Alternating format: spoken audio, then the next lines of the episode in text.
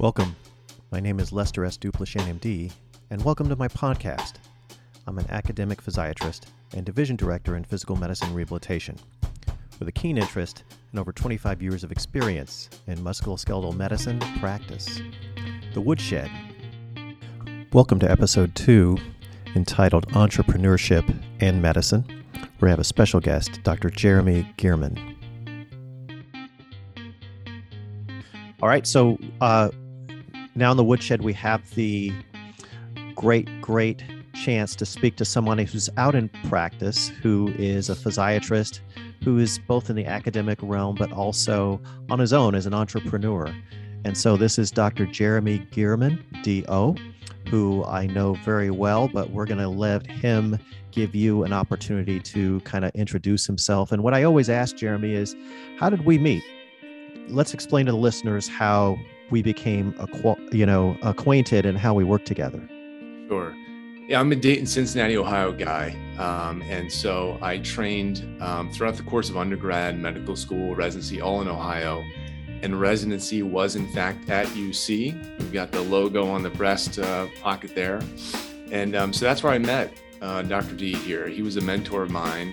And at the time, I don't know if there's been any sort of context to this point, but you maintained a private practice and had since assumed the leadership role within the PM&R department at the university there. But I met you first when you were still in private practice. When I was a resident, we were rotating within the university and with physicians who would allow us to hang out and just get a taste of what things were like within their practice. And, you know, it was really interesting to get to see that side of things. And we'll talk more about how that had an influence on what I'm doing now in private practice. But that's when we first met. I guess it was maybe second year of residency, something like that. So that's interesting, because I completely forgot about that. I forgot that when you were kind of rotating with me, I was still not part of the university completely. I was in my own private practice, kind of. And again, this was solo private practice as a rehab doctor, just kind of me, an MA, and a front office person. So yeah, so that's cool. You know, and I have to tell you, and I don't mean to springboard too quickly into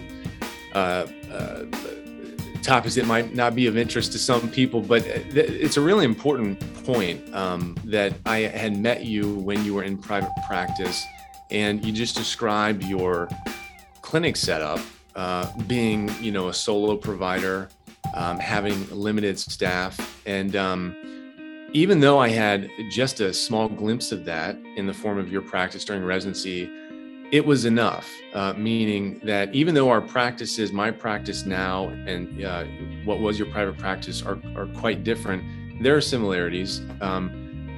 I saw just enough to be able to have some degree of confidence that I could do what in fact I wanted to do, which was private practice, which was a little bit of a different setup from what I was otherwise seeing and being told could be done.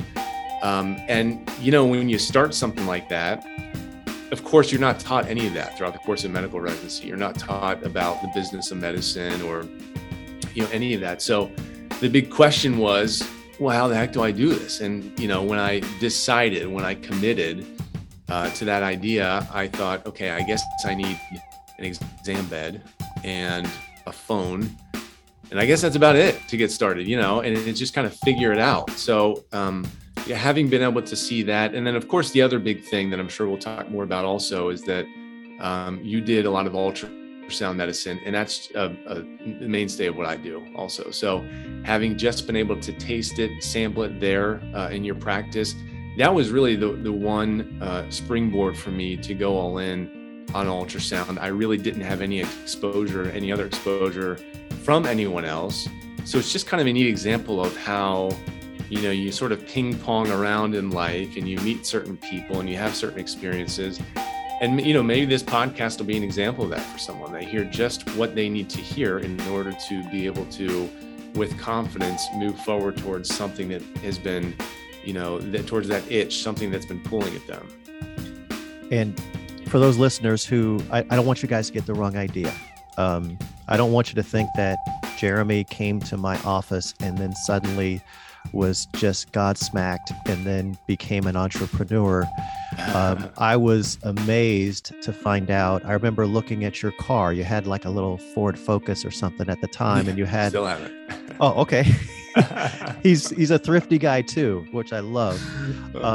You had your personalized license plate with your company name on it, and I remember thinking, wait, this guy's like a PGY2 resident, but he's already got his own healthcare company. How bold is that? And of course, as an older physician, that didn't really scare me. I wasn't thinking, wow, this guy is going to fail. He's trying to juggle too many balls. But I thought, wow, I wish I would have had the foresight at his age to know kind of what I wanted to do and to kind of bend my career around that. So I always looked up to you. I remember you were saying, yeah, I've got this protein powder I'm about to put on the market. And I was like, yeah. Everybody says that. And then sure enough, we're like, hey, this tastes pretty good. But I had no part in all of that stuff you were already doing, which was great. And so I think it's also important to know that you can't expect to have just one mentor in your career. You're going to have many, many, many mentors. You're going to have people, some of your mentors are not even going to be in your career. They might be your pastor of your church. They might be, the guy who works down, at REI or whatever, but you're going to have lots of mentors and you can learn from a lot of different people. But one of the things I wanted to ask you was, you did something very unconventional by starting your own healthcare company while you were still in training as a resident physician. What gave you the drive to do that? That's not something that an average resident does. An average resident says, I'm going to do what's necessary here and I'm going to go get some sleep. I think about this a lot because this question kind of comes about also when you have employees and you're trying to convey the mission to them, and also motivate's the wrong word, but motivate them. It's kind of what drives people to do things. And that's something that I'm very interested in. To start in medical school, when you saw that inertia on my license plate, I actually only had the nutritional supplement company. I had started that in medical school, and nutritional supplements and nutrition in general, really nutrition and exercise is what led me to medicine. And you get into medicine, you realize, oh, they don't really teach this at all or focus on this at all. And anyway, I just stayed true to that interest, nutritional supplementation being part of that. But then I realized I became pretty familiar with the industry and realized that I just wouldn't feel good about recommending certain products unless I absolutely knew how they were formulated, what was in the products. And so I said, well, there's only one way to do that. So I started the nutritional supplement company, and the ultimate goal was, in fact, to merge that with a practice, which we've now done. And when I think about what inspired me to do that, I think it's one of these things where we sometimes fool ourselves and say that I went into this career because I sat down with a legal pad and I was trying to decide what could lead to the greatest beneficence, or what would be my highest calling. And frankly, I think a lot of times it's just sort of a natural evolution of the things that you compel. In fact, I remember being at a medical school conference. I was kind of interested in PM&R, but I was a medical student at a student conference, and somebody asked me, why are you interested in PM&R? And I took pause, in fact, a long pause. I didn't have anything to say. I just said, I don't know. They said, you got to figure out a better answer to that before you start interviews, But, it was it was all of it coming together at once. I've always had a fascination with delivering healthcare in a certain way, and I just wasn't seeing that. And I think that a lot of what motivates people is when your idea of how things should be or could be doesn't align with what you're seeing, doesn't align with the reality that you're seeing. And so I just kind of always marched toward that, towards something. And you're told no along the way, or you're told this is the way we do things. And I think the other thing is I started to realize also that there really aren't any rules. I always kind of reflect on how when I was a kid, I love to watch the Cincinnati Reds and the Bengals also. And I thought that, these are men, mature men who have got it all figured out, as is the rest of the adult world. They've all got it all figured out. And then you get a little bit older and you realize, wait a minute, those men that play these sports, they're kind of still kids. And these other adults that are running these businesses, they don't really know what they're doing. And, it's not as worked out as I used to think. So once you start to realize those things, you start to get a bit of clarity in terms of what's possible and, allowing for the things that are in your head to come to fruition. Awesome. One more question before we go to a break. This is a unique question for you because you're one of our teachers in the residency program, but you also have your own practice. You have employees, the pressure of, I've got to help these people. I've got to pay the bills. I pay myself last. That's very different. You're not taught that in medical school. And, you might get that in business school, to be honest. How do you balance that? How do you balance the still wanting to be there to teach young people? I mean, they never pay you enough to teach. We all know that. It's got to be something that you love. But how do you find yourself balancing that? That's another interesting one. I can't say that, it's funny whenever I hear people dispense advice. Again, your perceptions don't always match reality. And sometimes I'll hear people talk about how, you got to have all your priorities straight. And then you see that person kind of deviating or, time management's the most important thing. And they seem to waste a lot of time on. So I don't know if I always feel comfortable dispensing advice, but I'll as it applies to how I've managed to navigate that, frankly, initially not very well. When you're starting a business, you work 7 days a week, and you are everything. You are taking out the trash, you're coordinating patients, figuring out how to work the back end, figuring out how to market, all of it. And it's hard to manage because, like you said, nobody ever teaches you how to do that. And there is no rule book, and everybody takes a different path. But eventually you start to prioritize things and you start to figure things out. And once you have the resources to do so, you start to surround yourself with good people. You start to delegate. So I think one of my strengths is that I have no problem saying what I'm not good at. And there's a lot that I'm not good at. For example, one of the most important parts of business is the bookkeeping, tracking the numbers. I hate it. I absolutely hate it. So, now we have a gal that does it for us. I've learned from her. And, that's what it's all about, is this continual learning with people, building a good team around you. And the other thing I'll say is that when I first started, I heard someone say, maybe another entrepreneur say that you ought to say yes to everything because that leads to this opportunity and another opportunity. And that was my thing. I would say yes to any, you want to give a talk? Yeah, I'll give a talk. You want to go on this? Yeah, I'll go on that trip, everything. But that can only last so long. And now I've kind of done a 180. It's say no to everything unless it really aligns with your mission, your purpose. Because of course, as we all know, time is the most valuable asset. And the further along you get, the more you appreciate that. So it's a continual thing. I still struggle with it. It's one of the things that I probably do struggle with the most. Because I absolutely love what I do and I would not change it for the world. It is asterisk. It is a lot of work, but it's, again, they say, if you do what you love, you'll never work a day in your life. I really feel like that. The days that I'm in the clinic, frankly, I can remember back, there were plenty of rotations in medical school. I could not wait until the end of the day. I just didn't enjoy it, and that's okay. But I have things situated in a way that I love the people I'm around, that I work with. I love my patient population, the way we have things structured.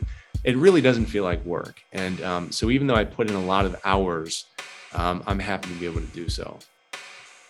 Absolutely. And, you always give me a hard time on my age and stuff like that. But it's it's one of those things where, at my age, I think I finally have it figured out that I have things exactly the way that I want them, and I don't think about it. I love going to work. I tell people I'm smiling on the way to work, just looking forward to what the day is going to bring me.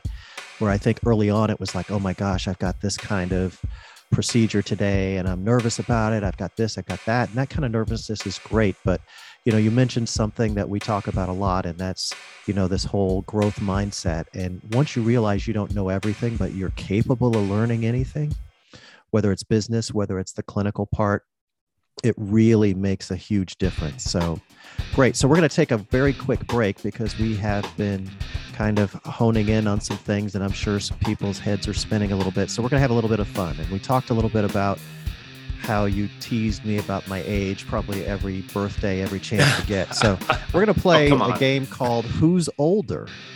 Okay. So this game is called Who's Older? And Jeremy, I have to admit, I don't know how old you are. 36. 36. Okay. Yeah, that didn't ruin the game, did it? No, it didn't ruin the game because here's the game. We're each going to, and I'm 58. So here's what we're going to do. It's called Who's Older? So here's your first question. Who's older, you or Jennifer Lawrence?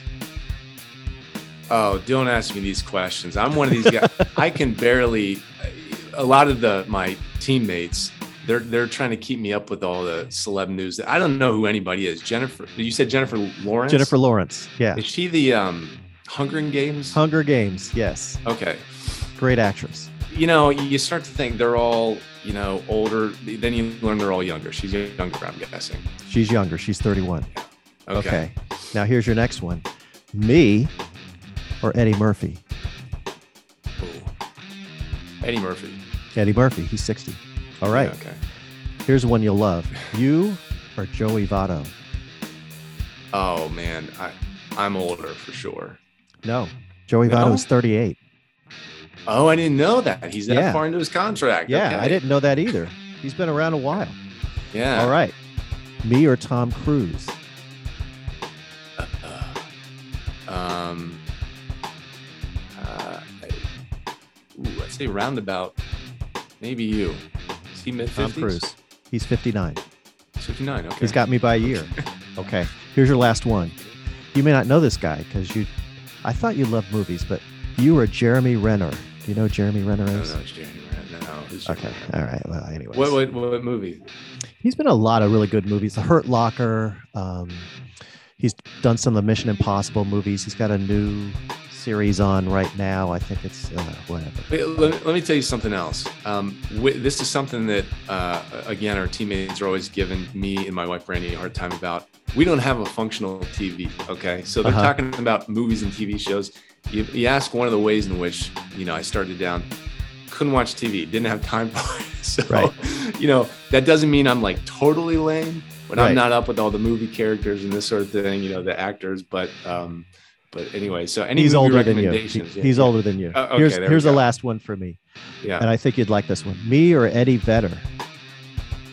Eddie Vedder. Yep. Yeah. Eddie Vedder? Yeah. That's mine. No, I'm older. He's 57. Oh, well, I mean, come on. What are we doing by a couple months here? No, a whole year. Yeah. So a whole year. Yeah. So good. Okay. And it's funny you brought up the TV thing. My son, Heman, has moved out to LA after college. You know, we got him his first apartment. We're like, man, this is a nicer place than we've ever lived. This is great. This room is great for a television. You know, we're like, hey, we should go get you a TV. He's like, Dad, you don't realize my generation, we don't watch TV. I'm like, what are you talking about? Interesting. Yeah. He's like, we watch on our computers, man. We watch on our phones. Yeah. I watch your 80-inch TV, but we don't go out and buy TVs. And I was like, wow. Yeah.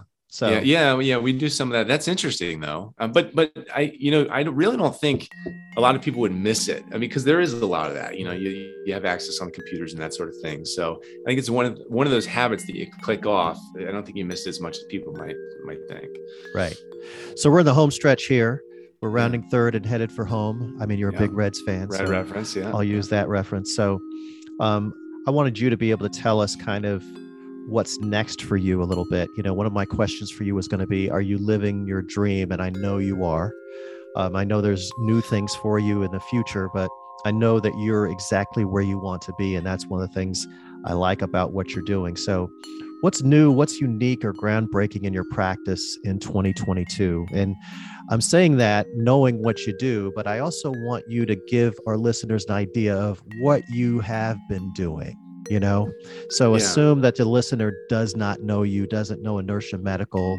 You know, you mentioned a little bit about what you do with ultrasound, but I mean, you're boarded in ultrasound here in the state of Ohio. You've done all this extra work. You're one of our teachers for our courses. So you're not just a guy who's dabbling once a week. Yeah. You know, you mentioned living the dream, and that's that's always been funny to me, because you hear people say he's living the dream, or you living the dream. I'm living my dream. Have you ever dreamed about being a well-respected clinician, having a successful business, great family?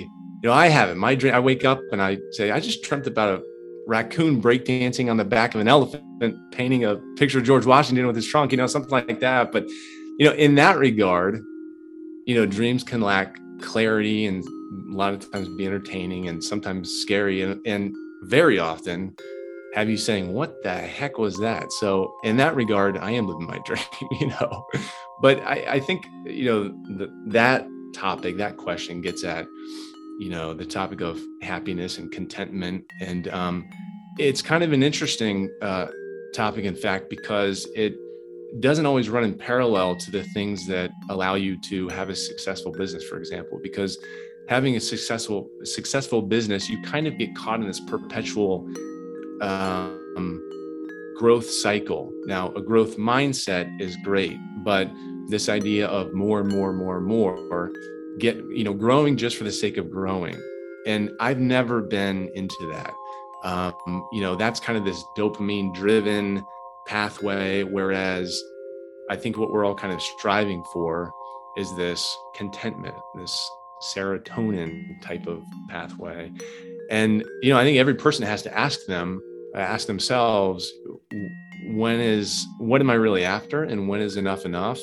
And I, you know, I've been asking, or, you know, what am I looking to get from this? And that's something that I'm always asking of myself, and kind of reevaluating. And we're running in a path that is just staying true to the answers to those questions.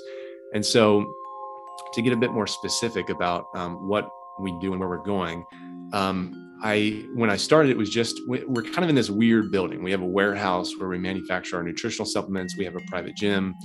And then I started the musculoskeletal clinic here. Sometimes I'll, you know, call it non-operative orthopedics. It's primarily the focus. And as part of that, ultrasound is a mainstay, like I mentioned before, what I do. I do a lot of minimally invasive procedures, really cool things now that are available, more technologies moving more less invasive, more restorative or regenerative. So I'll do ultrasound guided carpal tunnel releases in the office, some restorative procedures, like a ton of PRP. We probably do more PRP than most practices in the city, platelet-rich plasma, some bone marrow treatments, things like that. But for the most part, it's just our patient population skews younger, healthier, more proactive. And that was intentional. And we have a self-pay clinic. And that was, so the people who are interested in really investing in their health and being compliant are the people that we tend to see. So that's something that really influences the culture. You know, the people that come in and want to be here. And that's kind of a whole different discussion about, I think that self-pay model is also an important one to help guide medicine in the right direction. People kind of plan for their health, invest in their health more. But so that's what I did to start, was the non-operative orthopedic stuff. And then my wife is a physician assistant and aesthetic medicine specialist. She joined the practice. We built that division, and we've kind of continued to build different divisions to welcome service providers, offer services that align with this concept of whole body wellness, moving towards better, moving towards feeling better, moving towards having more confidence, moving towards better. And so we're actually right now, I don't know if you can hear any of the banging in the background, but we have a construction going on, renovation going on, where we're adding additional provider rooms. And we're going to welcome this next year another person who does what I do, another physician who's a health optimization specialist, a physical therapist, some more aesthetic providers, and kind of continued to build out not only vertically, but horizontally. And this year, we're also really taking a step back as we do this next phase of the renovation to look at our mission statement and our branding and the path forward to make sure that we're all aligned on that. And the bottom line is we're interested in providing as much value to our patients and clients as possible. You know, we, instead of sending people all over town and kind of knowing what sort of care they're going to get over here and what sort of care they're going to get over there, we want to be experts at what we do and try to bring it all in under one roof. And that's the pathway we're heading. And, you know, culture is key. You know, people can tell when your staff appreciates you and how you treat them. And it's your staff. I find I get a lot of credit for things that actually Ellie has done. Very often it's Ellie and their interaction with Ellie, and that's why they like Dr. D. So a couple more things before we have to run. Sure.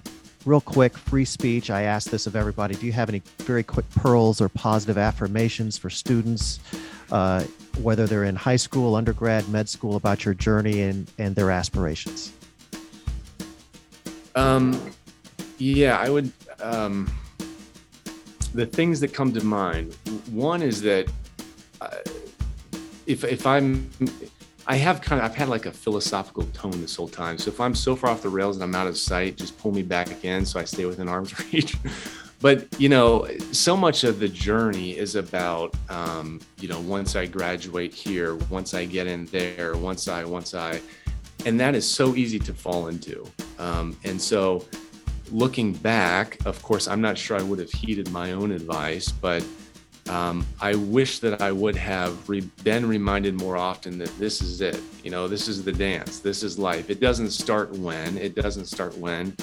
It's now. And so it's really easy to get overwhelmed by the journey ahead, by the admissions committee here and the test there. But to try to be in the moment and appreciate where you are. And that's something else that I've tried to do now is that because when you have that mentality, when I become a medical student, when I become a resident, when I get out and practice, it'll all be good. Then you get there and you have the same mind composition. And so what I try to do now is remind myself that when I have a day that's maybe overwhelming, or just not an ideal optimal day, I remind myself there are so many people that would kill to be in my position. Let me help pull them up and not perseverate on these things. And so whatever stage you are, it's important to remember that, again, this is it. Try to enjoy the process and not just always look down the road. And again, Jeremy, it's so great to have you here. I thank you so much for being here on this podcast. You know, as an older guy, I can tell you it's been great to see you kind of pull yourself through this, you know, as a resident, now as a colleague, and now out here really doing things that are great. I really applaud everything you're doing and the way that you do it. You've always been a guy of integrity, and I really appreciate that. Well, thank you. Last thing, how can patients, families, and providers find you? Sure. We have Inertia Medical, whether it be online, inertiamedical.com, Instagram, Facebook @inertiamedical. Those are going to be the best places. Awesome. All right. Thank you so much, Jeremy. Yeah. All right. Happy to do it. All right. Talk to you later. Thank you. Feel free to reach out to us at The Woodshed at my email address, Duplichan, that's DUPLECHAN MSKUS@gmail.com, or visit my YouTube channel at Duplichan Musculoskeletal Ultrasound. Until then, keep burning the midnight lamp.